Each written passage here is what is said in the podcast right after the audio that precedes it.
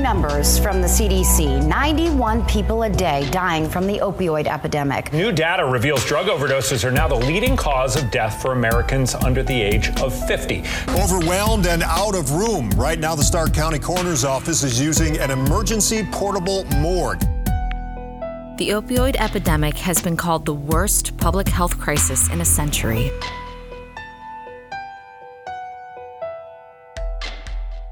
Amid the darkness, Cleveland's public hospital system is fighting back on new and innovative fronts.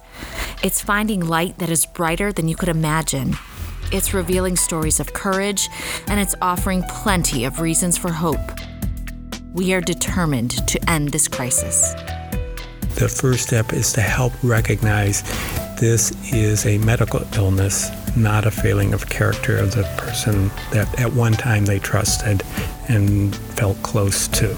You know, labor is painful, but it ends. Like, there is an end point. You will make it through. The process of watching your child withdraw is going to be the most emotionally difficult thing you're going to go through. For me, though, I'm on a mission.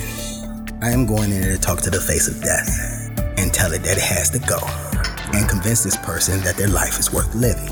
And I only probably got this one shot to do it.